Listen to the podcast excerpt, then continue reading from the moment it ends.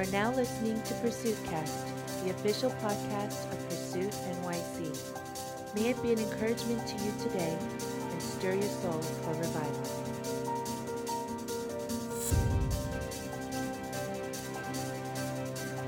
First Samuel chapter 1 verse 1 if you're there say I got it there was a certain man from Ramathaim, a Zuphite, from the hill country of Ephraim, whose name was Elkanah, son of Jeroham, the son of Elihu, the son of Tohu, the son of Zuph, and Ephraim, an Ephraimite. Right, I didn't learn that in seminary. Verse 2 He had two wives. One was called Hannah, and the other Peninnah. Peninnah had children, but Hannah had none. Year after year, this man went up from his town to worship and sacrifice to the Lord Almighty at Shiloh, where Hophni and Phinehas, the two sons of Eli, were priests of the Lord.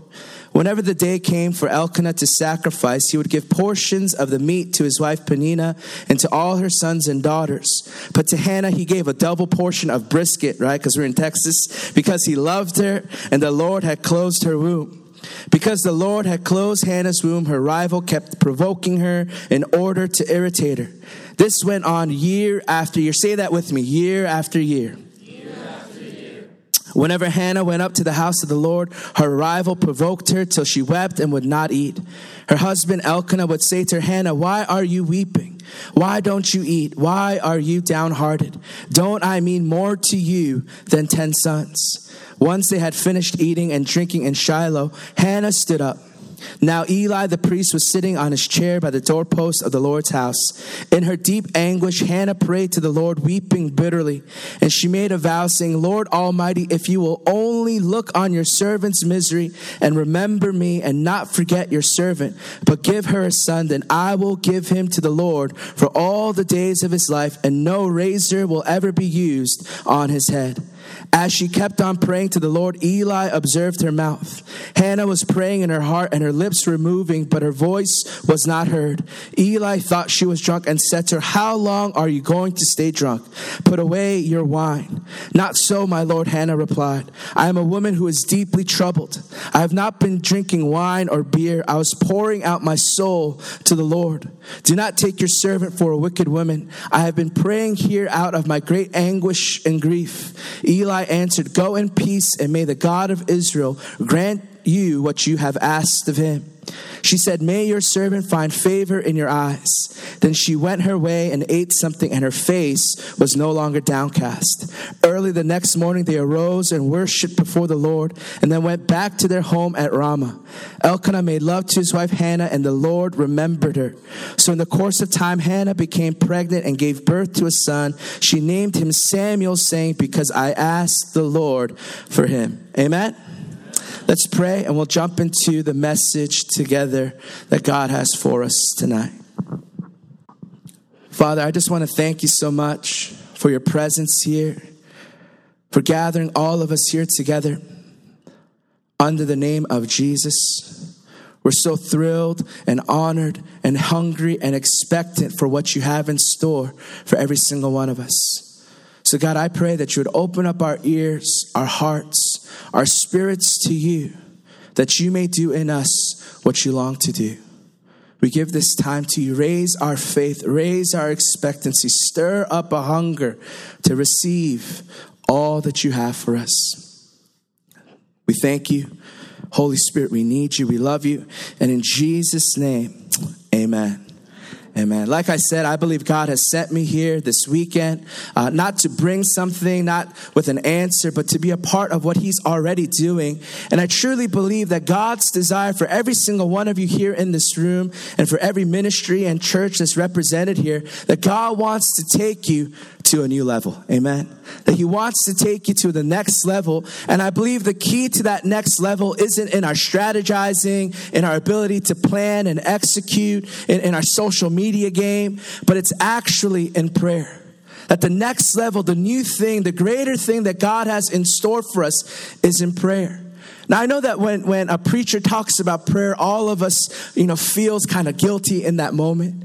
You know, I've never once met a Christian who feels prayer isn't important, nor have I ever met a Christian who feels like they pray enough. Amen. Right? We all kind of feel guilty or obligated or, or stressed or worried or feel like we're not praying enough. But I don't want us tonight to go down those similar roads and, and similar feelings because I believe the prayer that God wants to put in us isn't based on our ability ability to pray and in our self discipline, but a fire and a passion that God wants to put on the inside of you.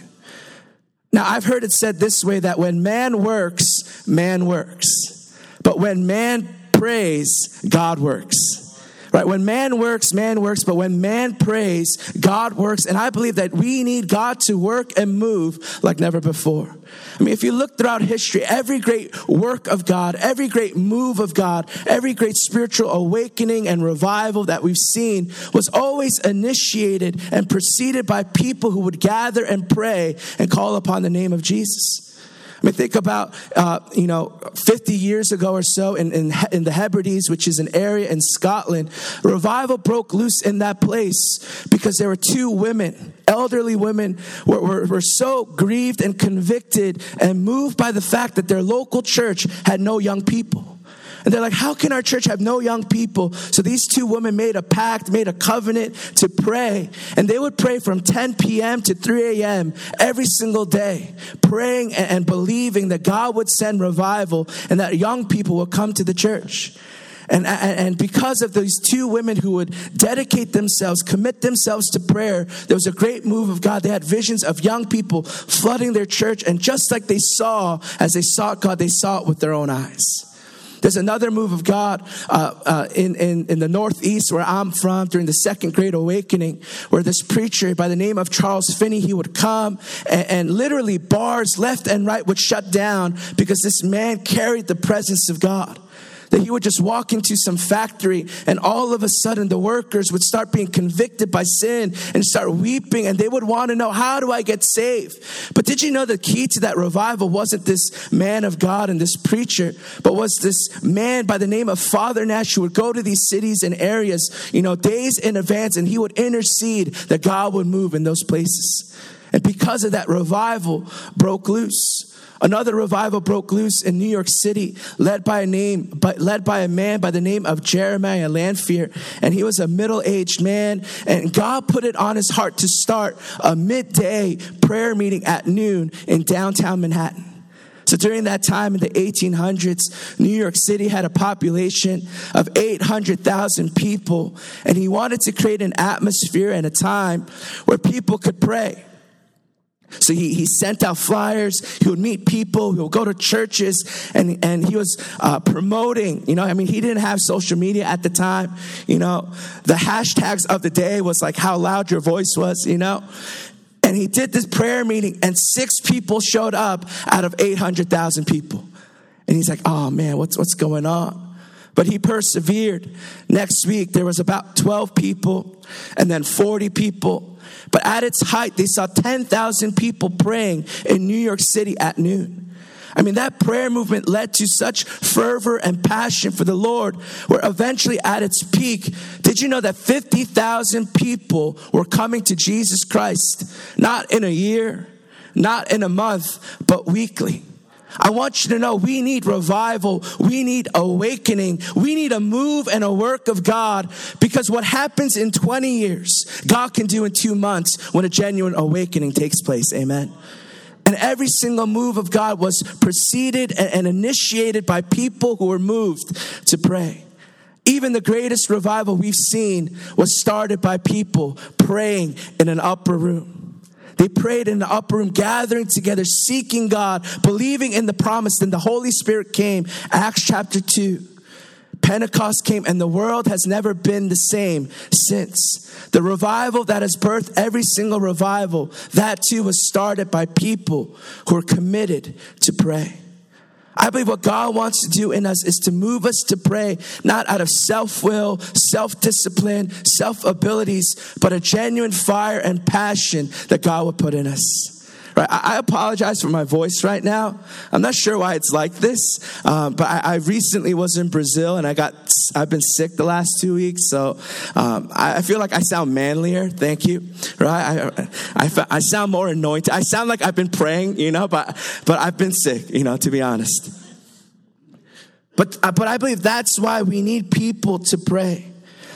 We need a mighty work of God, and every single move, awakening, was preceded by people who pray. Leonard Ravenhill, another revivalist who lived um, in the 20th century, he says, No man is greater than his prayer life. No man is greater than his prayer life. Oswald Chambers says that prayer isn't uh, that which prepares us for the greater work, but prayer itself is the greater work. Martin Luther, the guy who started the Reformation over 500 years ago, he said this, man, I'm so busy today that I must spend the first three hours in prayer. I want you to know that there's something about prayer initiated and provoked and moved by God that can do more than prayer birthed out of self will. The prayer I'm talking about is a prayer that God moves in his people to pray. Second Chronicles chapter 7 verse 14 says, if my people will humble themselves, repent and seek my face, then he will come and heal the land. How many of you know we need God to heal our land? Amen. We need God to move in our generation. We need God to move in New York, where I'm from, in Austin, in the South, uh, in Texas, which is like its own thing. You know what I mean?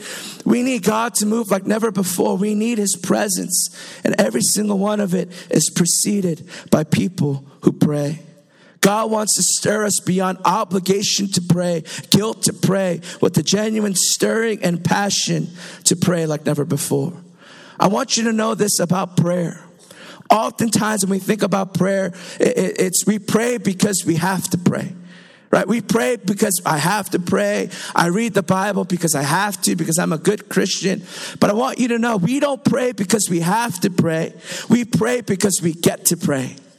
Birds don't fly because they have to fly. Birds fly because they get to fly. In the same way, we have access to the blood of Jesus Christ. In Hebrews, it says we could boldly approach the throne of grace and have communion and dialogue and conversation with the God of the universe.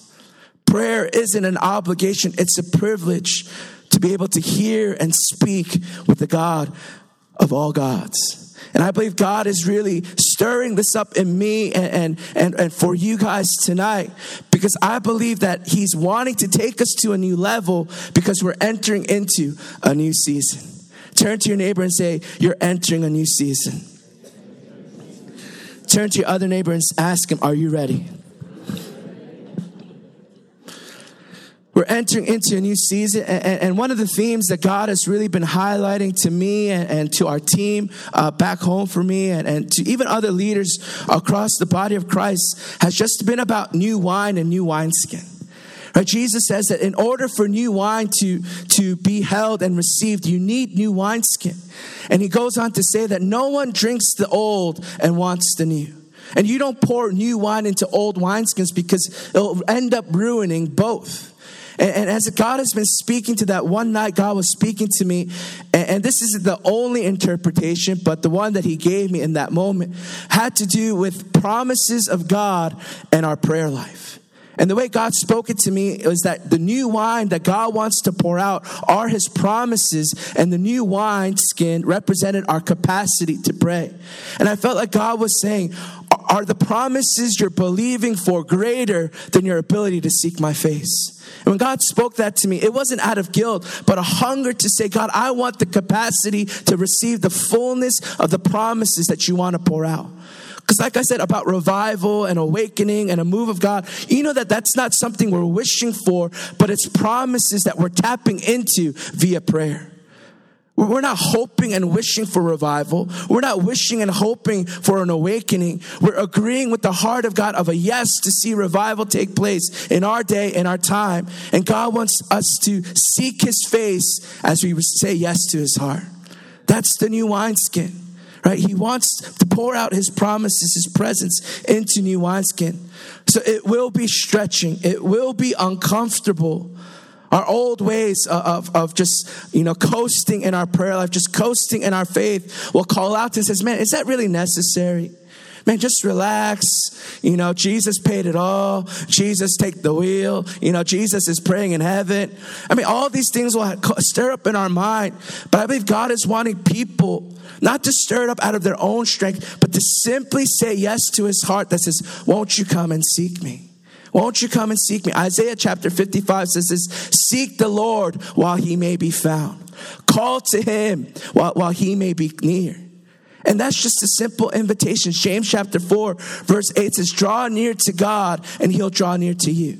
And how many of you know the reason we can draw near is because he first pursued us? So all of it is grace. It's all of it is God's initiation. It's simply saying, Will you say yes to what he's doing? God is doing a new thing. It's a new season. It's time to pray because God is moving us to pray. So, in the story we read together tonight, it's a story about a man. His name is Elkanah. He has two wives, right? Someone say, uh oh, right? But he has two wives. And, and, many theologians and scholars and historians believes that the only reason he has two wives is because his first wife was barren. She couldn't have children. In that time, children were so important. Uh, it, it, secured legacy, it secured heritage, inheritance. I mean, it was what family was all about. And because his first wife couldn't have children, he needed someone who could have children for him to carry on his name. So he got his second wife. So that's kind of the family dynamics, right? And, the Bible says, uh, which, which is so interesting to me, is that this man and his wife, his family dynamics, year after year, would go pray and make sacrifices to the Lord. And not only that, but Peninnah, the second wife, would provoke and irritate Hannah, the first wife, year after year. So the situation they're in happens over and over again. It's an unending cycle. But yet there's something about that moment. Even though this happened year after year, there's something different about that current year that caused Hannah to pray like never before. Now, I believe Hannah has probably prayed this prayer many times. Right? They go make the sacrifice. She's provoked. She's made fun of. She's irritated. Right? The Bible says that uh, Elkanah, he gives his first wife a certain portion, but he gives a double portion of Franklin's to his second wife, you know? But how many of you know that double portion, the, the greater blessing, more food doesn't matter if you're so upset you can't even eat, right? So she gets the more, she gets the blessing, but she can't even enjoy it because she's so irritated, so depressed, so sad. So what good is it? And then Elkanah shows up and he's like, hey, baby girl, what's up? Girl, what's wrong? Girl, you my world. Right? And then he's like, why are you weeping? Why are you downcast? Why are you so sad? Aren't I better than 10 sons? And she doesn't respond because the answer is obviously no, right? All that to say that Hannah is simply in a situation where she needs God to come through or nothing else is to change. She's in a situation where God has to make a way. God has to perform a miracle because the double portion doesn't matter, because the husband doesn't matter. She needs God or else she's gonna be stuck in this situation forever. And in that moment, she decided to pray. But like I said, I, I believe she's probably prayed this prayer a million times before. This wasn't the first time she's prayed that prayer because in that time, if you were barren, if you couldn't have children, people thought you were punished by God. People thought, oh, if you're barren, uh, you're either cursed, you've either sinned, there's something wrong with you. Uh, it, it would have affected her future, her social status. People talk smack about her. She had this shame. So she probably prayed this prayer year after year as well. She's probably prayed it a thousand times, a million times, but something different was about that moment. It was a new season. A new season calls forth a new prayer. Even if that prayer is the same prayer you've been praying, it's something about the timing of the Lord that makes your prayer different in that moment. And I believe that's what Hannah was entering into in that moment. Because she's uh, sad year after year. She's prayed this prayer thousands of times. What's the difference? The timing of the Lord. The timing of the Lord. We are entering into that time where the people of God are now being moved to pray like never before. And I believe probably another thing that was different about Hannah in that moment is I believe she reached a place where she said, Enough is enough. Enough is enough. I'm sick and tired of being okay without a breakthrough from the Lord. I'm sick and tired of praying the same old prayer not seeing something changed.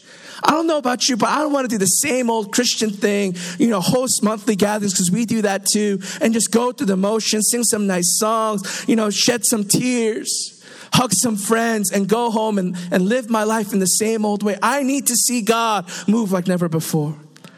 Even the stories of revival that I shared earlier tonight, I don't want to just hear about it, read about it, hear other people talking about, it, but I need to see it with my own eyes in our day, in our time. Amen. And I think Hannah was in a place where she said, God, you either have to come through or else. There's something within her that said, God, I can't live in this place any longer. Something has to change. And Hannah decided to pray. Have you ever been in a situation where you're not seeing God move? And in those moments, it's easy for us to blame God, blame ourselves, blame other people, settle, be stagnant, or we can pray. And I think Hannah said, you know what? I'm going to pray. I'm going to pray. And like I said, I believe it was a God initiated prayer that said, enough is enough. I know there have been moments in my life where I've prayed and I sought after God because, you know, I, I wanted to see something happen. You know what I mean? Like it was self driven, uh, a self initiated, a self ambition. Like I'm about to go preach at this event. So I'm like praying and fasting all week. I, I preach, but there's like no anointing. You know what I mean? I'm like, what? I, I thought I prayed, you know? And that's because I prayed out of my self will.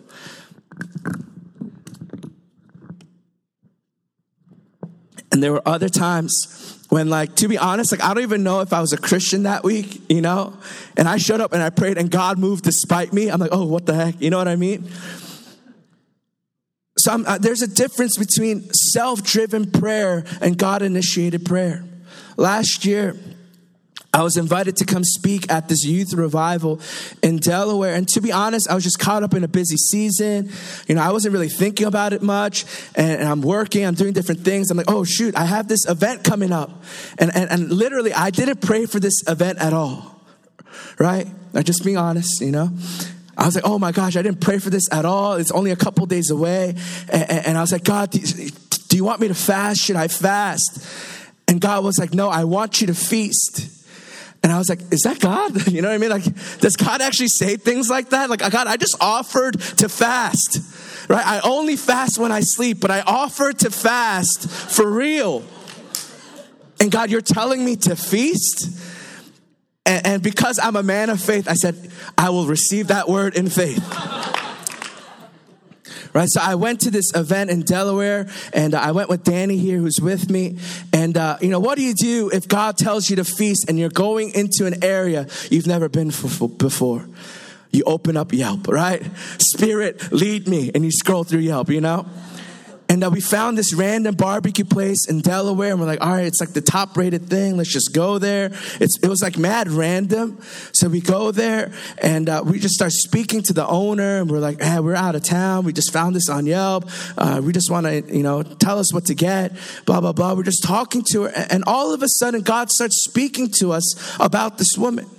Right? God starts speaking to me about her life, and we start sharing these things. And Danny, all of a sudden, is like, "Hey, do you have pain in your elbow?" And she had this look like, what? How did you know? Like, how did you know I had pain in my elbow? And we're like, hey, we're Christians. We believe God is real, God is alive, or whatever, whatever. Can we pray for you? And she's like, all right, sure. You know, we prayed for her, and God healed her on that spot. Amen? Right? Right? All right. Hallelujah for the five people who clapped, right? But but she was so shocked but she's like oh my this is crazy but i gotta go pick up my kids you know so she left and it's just me and danny there we're like all right what's going on we feel like god is here and i'm like all right let's let's pray for other people so we, we see the other worker and we're like, hey, can we pray for you? Uh, we just prayed for the owner. She got healed. You know, do you need healing for anything? And she's like, oh, yeah, I actually do. We pray for her and God heals her as well, right? So she gets healed, right? No one clapped this time, glory to God, but, but she, she gets healed. And all of a sudden, she disappears. You know, like, oh, where does she go? And she runs back with the other worker and she's like, you got to pray for her. It's like, all right, let's pray for her. We pray for this other lady, and she gets healed as well. She couldn't like turn her arms because she had pain in her wrist, and God healed her too.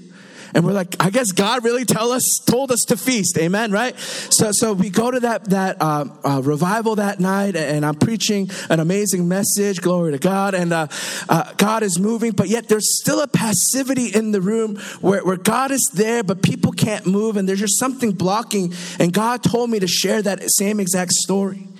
So as soon as I shared it, people started coming and getting on their knees because when you let God lead you and not your self will, self ambition, God will use it for his glory. Amen. Right? I believe fasting is important, but it's better when it's led by the Spirit and not by our flesh. So, like I said, this prayer that God wants to do in us in this new season is it because we decided and we brainstormed and we came to the conclusion we need prayer, but it's because God is calling us to pray because it's a new season. So Hannah prays the prayer she's prayed all this time, and yet something was different. Something was different in this moment because it was, in fact, a new season. I want to ask you tonight where are the areas in your life where you've said it's okay without seeing God move? Because I believe those are the areas where God wants to move us to pray like never before.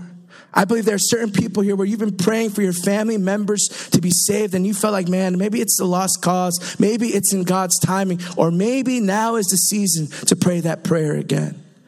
A new season calls forth a new, pre, uh, a new prayer. I don't know about you, but I'm tired of praying possible prayers and calling that faith when I don't serve the God of the possible, but the God of the impossible. I'm tired of saying, man, I, am such a prayer warrior because I'm just praying for a nice day. I'm just praying for my meal. I, am praying, you know, bless. You know, you know those type of blessing prayers? You know what I mean? They're like, what do you need? I, I need, you know, they tell you like very specific things. You're like, God, just bless him. You know what I mean? Like, I don't want to pray possible prayers when I serve the God of the impossible. I want to pray those prayers because it's not okay to not see God move in impossible ways. I refuse to be stagnant. I refuse to be lukewarm. I want to pray with fire once again. I want to burn for Jesus. A pastor in California, his name is Bill Johnson, he writes this. The lack of conviction, the lack of a burning heart enables us to coexist with unanswered prayers and it not mattering. I'm going to read it again. The lack of conviction, the lack of a burning heart enables us to coexist with unanswered prayers and it not mattering. And when I first came across it, it just hit me in such a way because it spoke right to where I was. I don't want to coexist with unanswered prayers and think, oh, that's okay. I mean, in faith, there will be unanswered prayers. Amen. I mean, that's just the reality of like, you'll pray for sick people and they won't get better. That's just the truth. But I don't want to be in a place where I say that's okay. Like it no longer matters, right? Because I believe there's a big difference between settling and being stagnant with being content. I think you could be content and still contend. You could be content and still pray big prayers, huge prayers, impossible prayers. I believe being content is a pursuit rooted in Christ that says, even if nothing changes, I'll still worship God versus settling and being stagnant, which is rooted in comfort and hopelessness, and there's no longer a pursuit at all. It leads to worry and anxiety. But what does Philippians chapter 4 say? You know, don't be anxious for anything, but in everything by petition and prayer, present your requests to the Lord. That's the type of fire I want. That's the type of, of desire I want. I want to pray those impossible prayers once again. The prayers that I've forgotten, the prayers I no longer pray. I want to pray with the same passion and conviction when I just got saved. Recently, uh, uh, we just put, put out this thing on social media where, where we wanted to see uh, revival take place in high schools. You know, we want to see revival take place in high schools, and we just put out this call like, hey, if you're a student, a high school student, and you believe that God can move in your high school, you want to see revival, then come and pray. And here's the thing about social media. I love social media, right? You can follow me at, at Sam Juan, right? I, I love social media. But the thing about social media is it's so deceptive, you know? Because we put out this thing, this call to prayer. High school students just contend for revival. And on social media, if I felt like a hundred people were gonna come and pray, you know, was, yes, we got a hundred people. People are commenting. They're leaving not just one, not two, not three, but seven fire emojis. You know, you're like, yes. And then five students showed up, you know, and we're like, all right, it's okay. God can work with the few. I want you to know every single move of God started with the few. So, so these few came, we were praying together and, and, and they're sharing their hearts and, different things. And, and, this one student who God has really put on my heart, where, where, where, I believe in this kid, I believe God has set him up for this moment. He shared this story where uh, there's a Christian teacher in his high school. So like, yes, there's someone who'll have my side.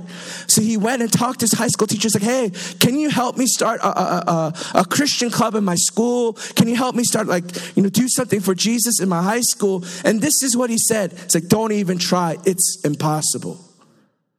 And when I heard that, I, I, got so mad. You know what I mean? Sometimes I think anger is good for me, you know, because I feel like the Old Testament prophets, you know, I'm like, ah, you know. Uh, but when I heard that, it, it, it, it just moved me in a certain way because I'm like, if we don't go after impossibilities, then what's the point of Jesus telling us that faith the size of a mustard seed can move mountains? I mean, I've had times where I felt like I had faith the size of a mountain and I couldn't move a mustard seed. You know what I mean? But this is what I know that, that my faith can't move a mountain, but my prayers can move God. And if God can move, then no mountain is a challenge for the God who created it. And that's what the student said, and, and, and it just moved me in such a way where, where it made me want to pray once again. Because I got saved when I was in high school, and when I got saved, I got radically saved. You know, so I, so so at that time, I had these things called CDs. Right? Don't ask how old I am, but I had these things called CDs. You know, and, and I had to throw away my K-pop CDs. I'm like, Jesus, I love you more. You know what I mean? And like throwing it away, and and I want to be Christian. And, and, and, you know, I would do see you at the pole, which is like this prayer meeting, and, and we had and my senior, we had like 60 students show up. I, I'm like kneeling at my locker, like like every day just trying to pray for a minute and kids would be like what's wrong with them and, and, and i would just do these type of things because i wanted to see revival take place in my high school I remember like, like I couldn't wait till school ended, not because school, eh, you know, is of the enemy, but, but because I wanted school to end so that I could read my Bible. I remember when school would end, me and my other Christian friends from my church will gather in my basement, we'll get on our knees and we'll pray that God would move in our high schools. And as, and as I saw those five high school students pray, it reminded me of those prayers where I'm not in high school anymore, but I want to see it more than ever before because it's a new season. I prayed that prayer once a time ago, but God is bringing it back because it's a new season. There's an urgency in the moment where God is wanting to answer prayers, not just for your sake, but for His sake. God is wanting to do that. And I don't know about you, but I want to pray those prayers again with passion, with conviction, with the fire in my heart. I don't know much, but I do know this prayers that move me move God. Prayers that move me move God. I mean, look in this story. Hannah isn't just giving God lip service right? Hannah isn't giving God just lip service. She's not just going through the motions. She's just like, oh my gosh, I didn't do my QT. But she's praying with such distress, such a passion, such an urgency in that moment where the priest is like, what's up with this woman? I mean, I mean, think about what she looked like, where this priest is like, I have to confront this woman. You know, I mean, anyone here like conf- confrontation, right? Like, especially confronting people you don't know. But this woman, like, looked like a crazy person, like a drunk woman, where this priest is like, I gotta tell this woman one thing. How dare you show up to the house of the Lord and be drunk? She says, I'm not drunk, but I'm a woman distressed. I, am a woman in need. I, I'm so moved and I need God to move. I need His presence. I need Him to come through. I need God to come deliver for me because no one else can. And I've just been praying, God, remember me. Look at me. Think about me. Don't forget me. And if you give me a son, I'll give him back to you. She prayed not just a prayer to go through the motions, not giving God lip service, but she was praying a prayer that moved her. Because, like I said, prayers that move you move God. And sometimes you got to persevere in prayer long enough until it starts moving you. Until it starts moving you. Right? I, am not like a super Christian where like as soon as I get on my knees, as soon as I put my hands together, as soon as I close my eyes, I bow my head, I'm like, oh my gosh, the presence of God is here. You know what I mean? Sometimes I just gotta persevere, linger long enough, tarry in his presence enough, start sharing my heart. And before you know it, God starts just moving me because he's being moved. And that's where Hannah is. I wanna pray those prayers like never before. I wanna have that conviction that faith, that fire to pray that, man, maybe God can save my family. Maybe God can't free that addict. Maybe God can heal the sick, raise the dead. I want to pray with that kind of conviction. And, and once you start praying that prayer, don't stop. Don't stop. Because you know what? I've prayed prayers and I've stopped, you know? I've prayed prayers where, like, at the end of it, I felt good, so I patted myself on the back. I'm like, yeah. And I stopped praying. Or, or I prayed and I kept praying out of guilt and obligation. And I was just going through my words and just going. But I want to know what it's like now to pray with that fire and not stop until I see God actually deliver. I want to know what that's like because I know what everything else is like. I want to see God move in this way. But here's the amazing thing about the goodness and faithfulness of God.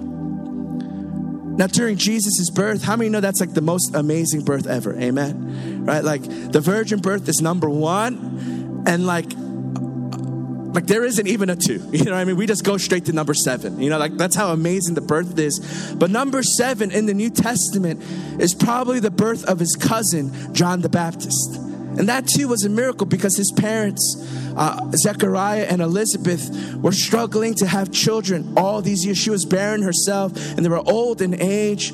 But just as Gabriel went to Mary to say, Hey, you're going to have a son, he's going to be Jesus, he's going to be the Savior of the world. Gabriel also went to Elizabeth to say, Hey, you're going to have a child as well, and he's going to be the voice in this desert preparing the way. But if you actually study the language and look at what the angel is actually saying in the text, this is basically what Gabriel is saying to Elizabeth and to Zechariah. God is remembering the prayers you have forgotten, the prayers you no longer pray. The prayers that you yourself have forgotten, the prayers that you think, man, it's too late, I'm old in age, those prayers are the ones God is answering right now. I want you to know that's the goodness and faithfulness of God. The prayers you have forgotten, the prayers you have forgive, given up on, the prayers you think is now impossible, God is bringing it back to mind because He's about to answer it in this new season. That's the faithfulness and the goodness of God. I mean, what does Jesus teach on prayer? He teaches even about a friend at night.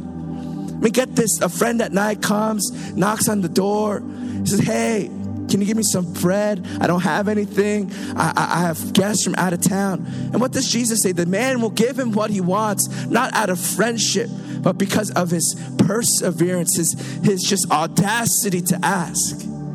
I think it's time for us to ask and to keep on asking, to seek and to keep on seeking, to knock and to keep on knocking.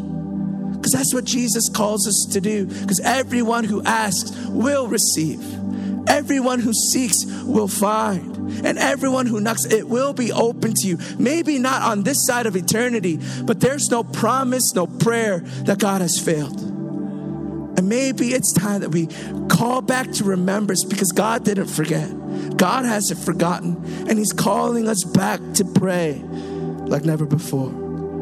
If it matters to you, I want you to know this. If it matters to you, it matters to Him. If it matters to you, it matters to Him because He's a good Father. When Jesus says, even an earthly Father, though you are evil, right? Like Jesus, was that necessary? You know what I mean? Like, even though you are evil, that's what He says. Like you wouldn't give stone to a child asking for bread. You wouldn't give a snake to a child asking for fish. So how much more then will your father give? Because he's a good father. It's time for us to pray in this new season. I want to see prayers that get answered, not just for me, but prayers that if impact eternity and my present circumstance. Because if it matters to you, it matters to him.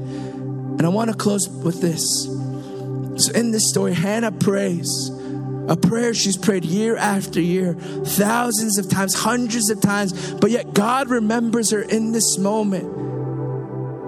And what ends up being God's gift to Hannah becomes Hannah's gift back to God. The answer to Hannah's prayer is also an answer to God's prayer for a man after his own heart. Because here's the thing about where Israel is at in this moment in history. That up until that moment, Israel was led by, by these men and women of God known as judges. And they were messing up. They would do good for a little while, they'll mess up. And God was about to enter this nation, his people, into a new season, into a new era of a kingdom. And in order for God to establish a kingdom with the man after his own heart, he needed someone who go forth and find the king. Are you with me? God was taking a nation to a new era, a new season, into a kingdom where God would establish a king. So he needed a king maker, which was the prophet Samuel. So in Samuel, there is David. And in David, there's the son of David, which is Jesus Christ. Can it be that the answer to your prayer for your family is so much bigger than just your family? The prayer for your pastor, your church, your issue, your situation, your miracle is so much bigger than the miracle because Jesus is in it. And if Jesus is in it, if you give him two bread, is it, is it two fish, five loaves, right? I, right, right. I'm still sick from Brazil, right? Don't forget that, right? You could give him a little and God will make it much. Can it be that in the answer to your prayer is Jesus, which will make it bigger than what you could ever possibly or imagine? In Samuel is David, and in David is the son of David. Jesus is in these prayers because he's wanting, wanting to use it for his glory. God is wanting to do it. So, one, one thing I want to leave with you practically before we go into time of prayer tonight is what can you do? How is God leading you? Because once again, this prayer is led by the Spirit. In Romans, it says, Those who are led by the Spirit are the children of God. If you actually look at what that word led means, has nothing to do with how well we follow, but it actually means to be carried. You know what I mean? Like those who are carried. Sometimes he carries you. We're like, where are you taking me? You know what I mean? Those who are led, those who are carried by the Spirit are the children of God. So, how is the Spirit leading you from the, beyond this meeting in this upcoming week, upcoming weeks, upcoming months, how is He leading you then to seek His face? What is different? What is the cost He's asking you to pay? Because there is a cost, but there is a greater reward. God is no debtor to man. You can't outgive God. And God in this moment is calling us to pray. Because can it be that Jesus is in that answer? So, Father, I just thank you right now, tonight, that you are a good Father, that the prayers that we don't pray anymore, the prayers we've forgotten, the prayers that we prayed a thousand times and we feel like no longer matters. It's impossible now are the prayers that you are remembering, that you haven't forgotten, and you are now bringing to memory in this moment. The prayers for our family, the prayer for the miracle, the prayer for the freedom, God, you are answering that prayer. And God, it's so much bigger than just that answer because Jesus is in it. So, God, we just declare right now that it's a new season. It's a new season. And that new season is calling forth a new prayer. God, we want to obey. We want to move with the Spirit. We want to say yes and to pray for our family, our friends, our schools, our churches, our, our, our city, our, our region, God. Because not only are you able, you're willing. God, it's time to pray. God, it's time to pray. It's time to pray. If God is stirring your heart right now, I want you to stand up and just come up to the front. And we're just going to turn this front of the sanctuary into an altar.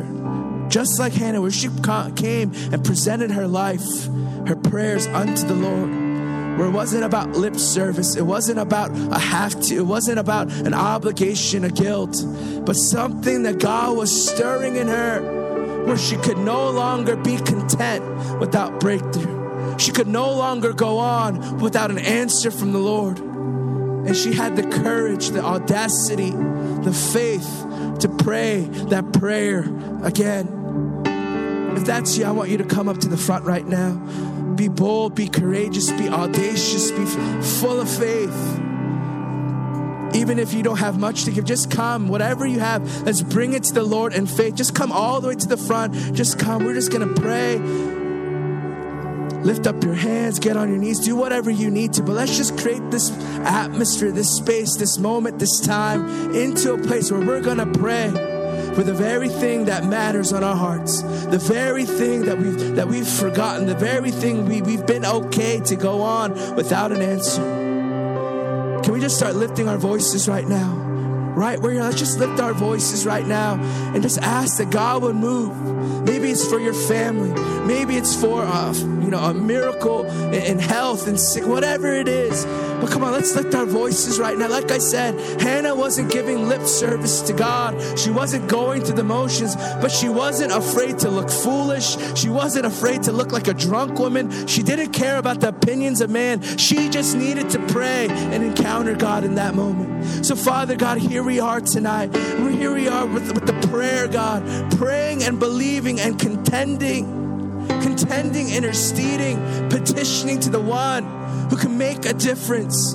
God, just like in that story, the double portion of blessing didn't matter, the feast didn't matter. Elkanah didn't matter. The only thing that could come through in that moment was you or nothing else. So, God, we're believing for our family to be saved once again. We're believing for you to move in our school once again. We're believing for you to move in our churches once again. God, we can't go on without a breakthrough. We refuse to live and be okay without unanswered prayers. Far be it from us, God, to be lukewarm, to be content, to be satisfied without a move of God. God, we're praying that you would move, Lord. Holy Spirit, move in this place.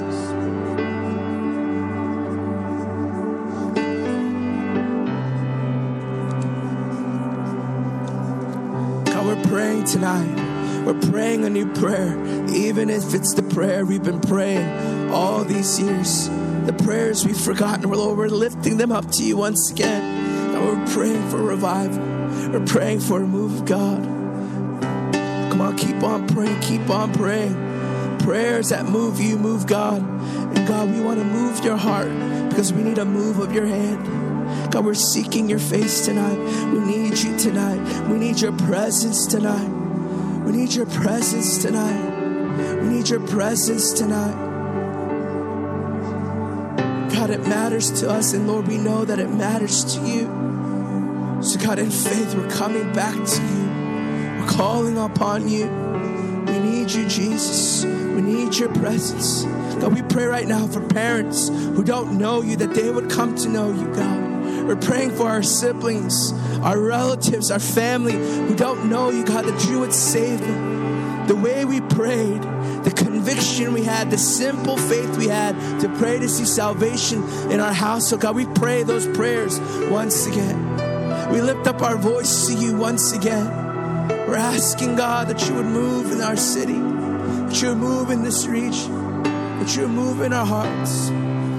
God, move in our hearts to pray. Teach us to pray. Teach us to seek you, God. Teach us. Teach us to pray. Teach us to pray. Teach us to take a hold of you, God, in prayer, in the secret place, long after a meeting, long after a meeting. God, we're praying tonight. Thank you, Holy Spirit. Thank you, Jesus.